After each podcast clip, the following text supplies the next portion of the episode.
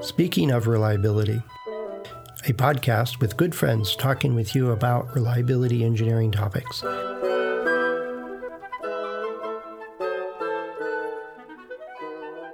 Welcome to Speaking of Reliability. This is Carl Carlson. And this is Fred Schenkelberg. And Carl, this is one of those many circumstances I have with Kirk uh, more often is that we start chatting about, you know, just whatever. And it was like 10 minutes into it, it's like, oh, we got to hit record. Oh, should hit the record button. Because you just mentioned some uh, a question you got, a, a series of, of, back and forth emails, and you ended up with this really interesting topic. And then I said, wait, wait, wait a minute, wait a minute. we got to hit record. well, let me introduce it again. So we'll kind of do our, our preliminary discussion, but this time under recording. Yeah. Is I get, um, just for listener knowledge, I get maybe three or four, sometimes more questions per week mm-hmm. on FMEA because I make myself available uh, to any FMEA application questions on the effectivefmeas.com email. And so it's kind of fun. I enjoy it. And but there was one question that would have taken more than just a question and answer. Uh, it would have involved uh, more consulting work and stuff because I really wanted to dive into it with the person. But let me bring it up as a podcast topic. And what it is specifically is a process FMEA, which can be, of course, on assembly process or manufacturing, but a particular process step uh, that, oh, and, and other process steps, so I'll say plural process steps, that the this application or this team wants to use the PFMEA as a failure prediction of what kind of problems they're going to have. In other words, a numerical prediction. And then later, when you get into pilot or uh, trial production, to verify whether or not that prediction was accurate and, and whether it's uh, um, attended to. And so my, my initial thoughts are the first part of this is the occurrence ranking in a PFMEA is usually not a numerical prediction. There can be some guidance numerically, like one in a hundred, one in a thousand, but it's qualitative. In other words, you don't have numbers at this point. And so I use the the occurrence in a PFMEA and a DFMEA for the purpose of ranking issues to decide what you're going to fix and what's going to have a recommended action. I don't use it to get a failure rate. So that was the first thing. Yeah. And we'll get your reaction and then we'll go to the second part well, of it. I remember, and I know that you were in the auto industry for much of your careers, but I remember early on one of the FMEA uh, pieces out of the auto industry was that you use the occurrence with using real data as much as you possibly can, or go get the real data. And it, and I think the, I heard it explained at some conference that it was intended to be so that the folks working on the dashboard um, would use the same occurrence relative rankings as the people doing the transmission. And then when you roll it all up, then you would have apples to apples comparisons because everybody was using the same occurrence ratings and, and had to support it. And I thought, I think that's really missing the point because yeah. the person doing the rearview mirror uh, inside the car is going to have all occurrences of one. and yeah. then is meaningless for them as a team to make any improvements. And that's within their scope is to work on their part of the deal make the best product they can. Uh, but when you compare it to a brand new suspension system that's never been used and it's all occurrence ratings are are unknown and so they go up to seven, eight, nine, ten, um, you'll never get funded to anything. But yeah, the, but the business models are such that they still need to make a profit and they still need to make a good product and they still need to make something that doesn't fail a lot, at hardly ever. Um, so that's my first reaction is that that's it's it, when it's forced, it's even worse. But using it as as a, a prediction saying, oh, before we commission this line, here's our expectation for a failure rate. Is that acceptable or not? I think that's misguided. I think there are other uses for an PFMEA in that lineup of what to expect, but I don't think it's going to say we're going to have uh, uh, a scrap rate of X that I think is pretty much nonsense. Yeah, you bring bring up a lot of uh, raw material here for uh, for discussion. So let me, and of course, I've spent many years in the automotive years ago. Um, and there, I've seen this happen where I, it's almost like an accounting mm-hmm. application of FMEA. Let's use it as an accounting to get occurrence rankings of all the different 10,000, 15,000 parts in an automobile and uh, have it all on the same baseline and all apples to apples. That is not the purpose of FMEA. First of all, like you say, it's misguided. I'll, I'll give you another view as to why I think it's misguided. I want to get FMEA done early in the product development process. I want to have the FMEA guide the design. In other words, make design improvements while the design is fresh. And I want the FMEA to guide testing.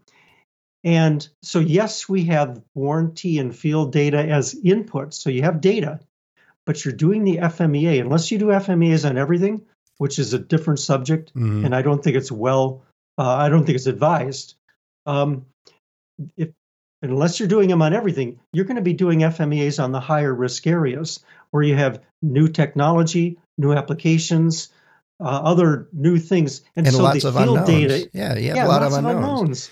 Exactly. So the so the so the occurrence rating doesn't really become a hard number at the time frame when you need to do the FMEA. That's that's what my my thoughts were on that part well, of it. Yeah, when it gets forced ranked like that in common scale across the vehicle, for example, that that poor rearview mirror, even though they have a new heater element in it to defrost it, it's going to have severity ratings of one and occurrence ratings of one, you know, detection ratings of one. Yeah, you know, yeah. it's like, eh. I remember being on site at a company that made exhaust systems, mm-hmm. you know, helping them with an FMEA and, and saying, okay, do we do we rate? They were asking, do you rate the occurrence of our exhaust system based on the the same um, apples to apples as the brake system, and et cetera, et cetera. Right. And no, I, said, no, what we want to do is use the severity occurrence and detection, if you use it, to improve your product, make it safe, and uh, but I'm not trying to compare the occurrence between all the different systems and subsystems. I think that's more of an accounting procedure that's outside the scope of FMEA. I want to yeah. within the scope use it to improve the product and rank. Right. And uh, well, I had one team that they just decided that well, we have this guidelines, so we're going to use that. So everything was one in a thousand, kind of roughly scaled on their yeah. ranking. Everything was a three, and and they said, well, why don't you just rescale this? Make it one in a thousand is is a one, and one in ten thousand is is ten, and then you know yeah. go like that. And they were like, well, we don't have data for that. He says, well, you just listed fifteen different things that you need an occurrence ranking for. Are they all exactly the same? And everybody in the room went, oh no, this one's more and more, this one's more, this one's more. but they wouldn't change the scale. And so I said, all right, you guys are all engineers. How about we make a decimal point? You know, it's 3.1. And yeah. is this one higher or lower than that one? All right, well, that one's 3.2. And, you know, and mm. they were okay mm. with that. And it, and it was, okay, okay, come on, guys. but I think you're exactly right. It, it really is a forced ranking. And the more you don't know, the harder it is to actually put real numbers behind it. And it's not the point. It's really not the point. Now, th- there is value in using a PFMEA, though, to, to say, well, where do I need to go look? And I think that's, I, hopefully, is going to be your second topic. yes, yes. Let's go into the second topic because because the purpose of that PFMEA is to improve your manufacturing and assembly process to make sure it's safe, that the operators are safe, that the end product is safe, and to have the end product reliable, to meet requirements. There's a lot of purposes. It also guides the process control plan, where you have certain significant process characteristics, product characteristics that become part of the process control plan. So there's a lot of purposes, but I don't think the we want to make the primary purpose of the PFMEA to create a failure rate prediction of a process and then go see if it's verified. Well, yeah, when you first mentioned that as, as part of this this discussion you're having with this listener, or is the what's what I didn't get out of the first description was well, what else are they doing? Well, how else are they using it? Is was this in the context of they wanted to feedback onto their team? You know, how well do they understand their process, and how well are they making judgments about uh, potential uh, occurrence ratings? Right. So, so I think there's value there. Mm-hmm.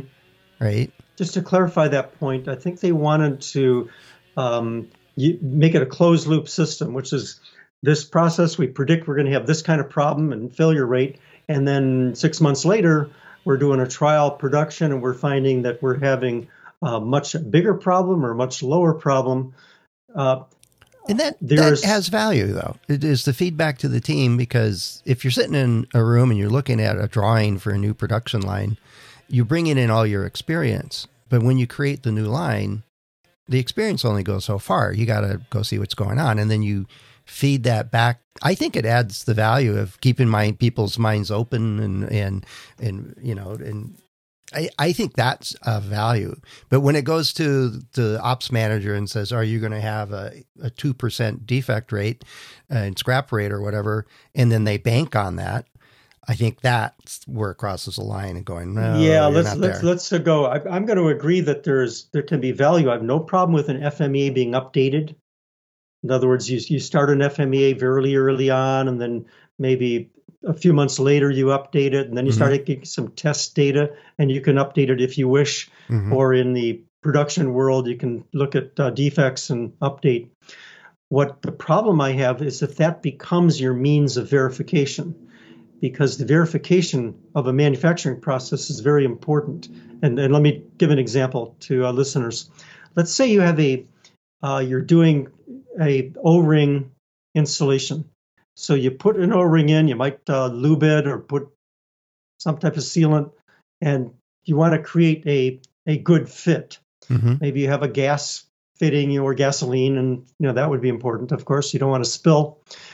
And so the Scenario A is we do a PFMEA. We predict what the um, O-ring process will, how it will fail, and we may maybe get an occurrence ranking, and then we go in and we check to see if it's failed or not in some way, and then close the loop.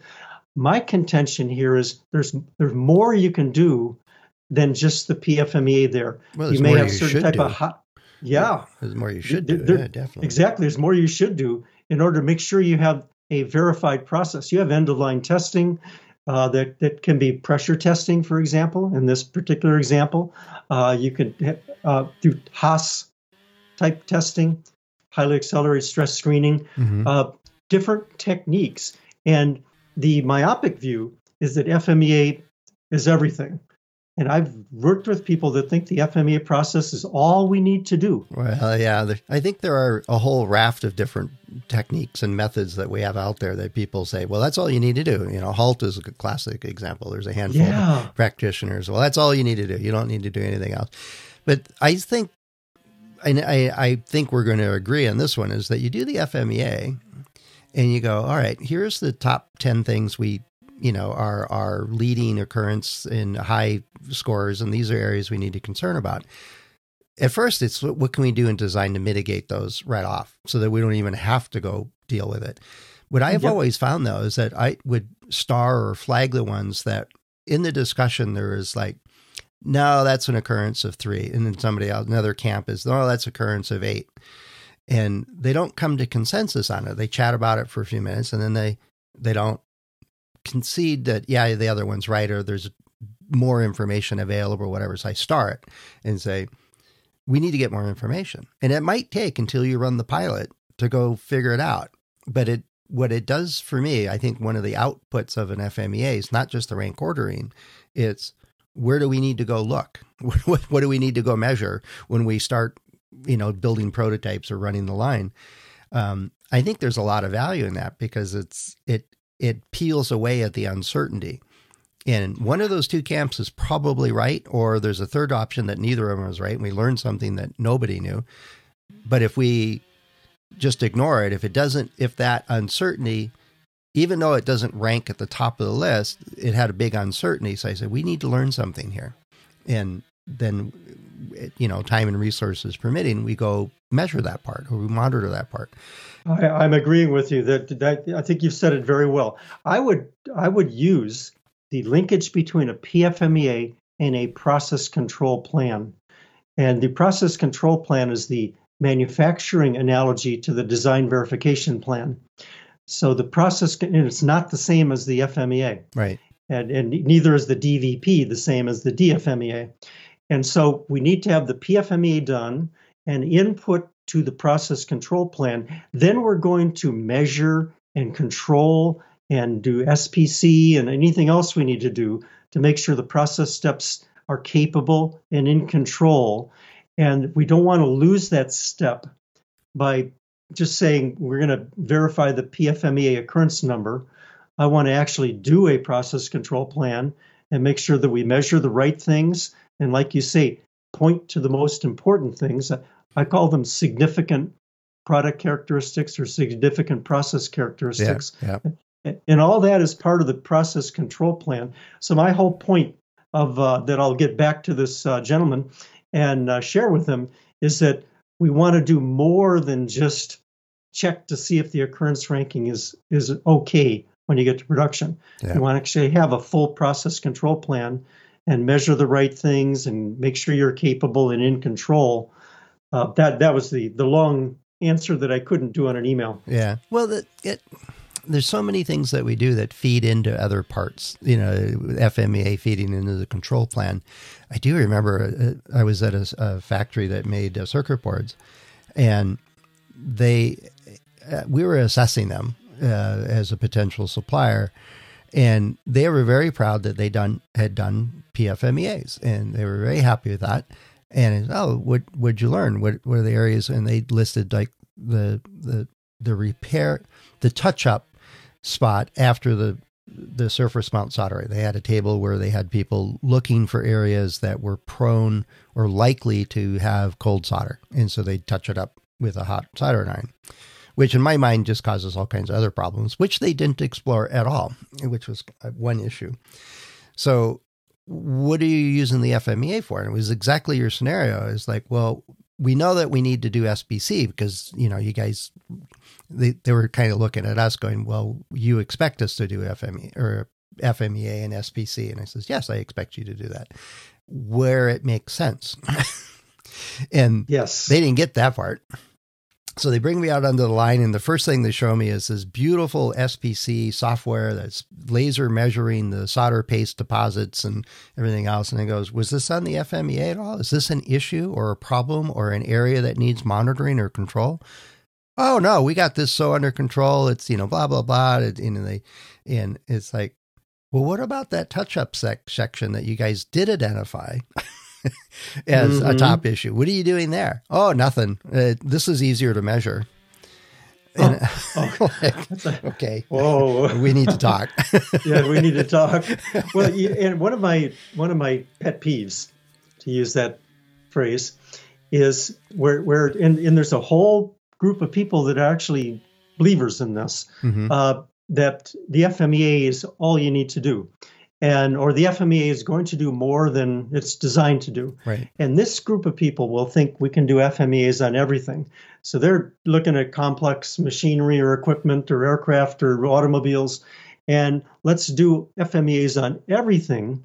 And then we can use the FMEA as our means of validation mm-hmm. because all the requirements for the entire system and all the components will be in this giant FMEA. Yep. And the thing I've learned over many years is number one, the FMEA will not be valuable because you don't have, you're not focusing on the areas that are most important.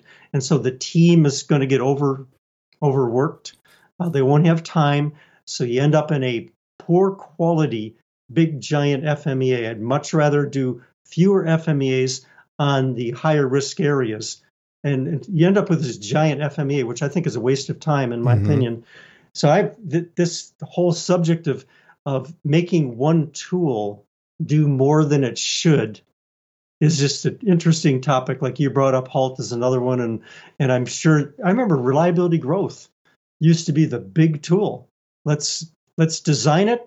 We'll during development we'll build a bunch of parts and we'll grow the reliability, and that's essentially all we'll do. Mm-hmm. Uh uh that doesn't work. No. you run out of time for one thing. well, yeah, unless you're a military contractor and you got a 12 year ramp to build a widget. So military is changing. They're getting so much better on this. Yeah. No. So. It, yeah, I agree. It's it's um I, I don't know what causes this kind of discussion. It might be the bright new shiny thing, or they did an FMEA and found it really, really useful. And yeah. like, let's double down on that and do it all more intensely, more expansively. Let's do it everywhere. Um, it's I think part of it is is that success in one circumstance without really understanding why it worked because it was such a, a an area that really had no prioritization, no critical look at their design or whatever else. You could have done a design review. If you did it well, you would have a great success also because it was mm-hmm. so easy to find things to actually make improvement and then track it and do it the hard part is is uh, is con- learning enough to connect these things, and that takes being familiar with FMEA and HALT and ALT and process control and in the all whole the range, all the tools, and how they fit yeah. and feed into each other. Yeah, um, what, what's the selection criteria? And this, and this comes back, and I know we're probably wrapping up this podcast, but the but it, it comes down to what we've talked about in our book, which is you don't just do automatically certain reliability methods you use you, you, get a vision for reliability you get a gap analysis you understand uh, what your decisions are that need to, to be supported and you select the vital few tools uh, rather than a hobby horse of one particular tool that you've always used before mm-hmm. yeah. Oh, there's a whole other topic here. Yes, I'll bite my tongue. But yeah, yeah. so uh, so hopefully this uh, addresses a couple of the key points for your your person that was asking questions. Um, but it, I think there's, I agree with you. At some point, what appears to be just a you know a question that sometimes we can answer a question and give you the reference or whatever in you know a couple minutes or 20 minutes or something like that but when it becomes you know this really needs a good long discussion and i need to know more about what's going on in your program and process and so on and then it's consulting um, But like you, is it's fun and educational to hear the questions and to respond to them and help people make a difference. Is you know in, in these light touches, um, but sometimes, yeah, it it's a bit more complicated and we need to talk to it. So that's a good source for podcast discussions. I like that. It is. Yeah. All right. All right. Well, cool. if you're a listener and you have some uh, subjects that are a little naughty or complex, and uh, you'd like to get some uh, discussion about it, uh, put it into a question. If we can answer it easily, we will. Otherwise, we'll uh, uh, may- maybe make it a topic for a podcast or both. Sometimes we get some cool questions that Sometimes we certainly both. can expand on. Yes, it's no indeed. problem. But yeah, no, head over to accendoreliability.com slash go slash SOR and you can find a comment form and a way to record a message to us.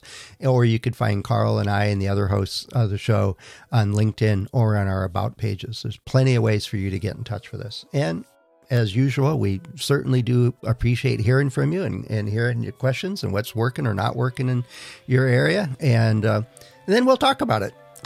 you know, Absolutely. That's what we do. So we uh, thanks for listening and have a great rest of your day. And thanks, Carl. We'll talk to you again soon. See you later, Fred.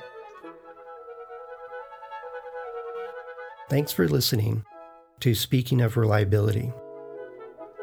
We invite you to join the conversation if you have a question or a topic that you think we should discuss in a future show, please let us know. You can find a comment box below the episode show notes, or just leave a note as part of a review on iTunes.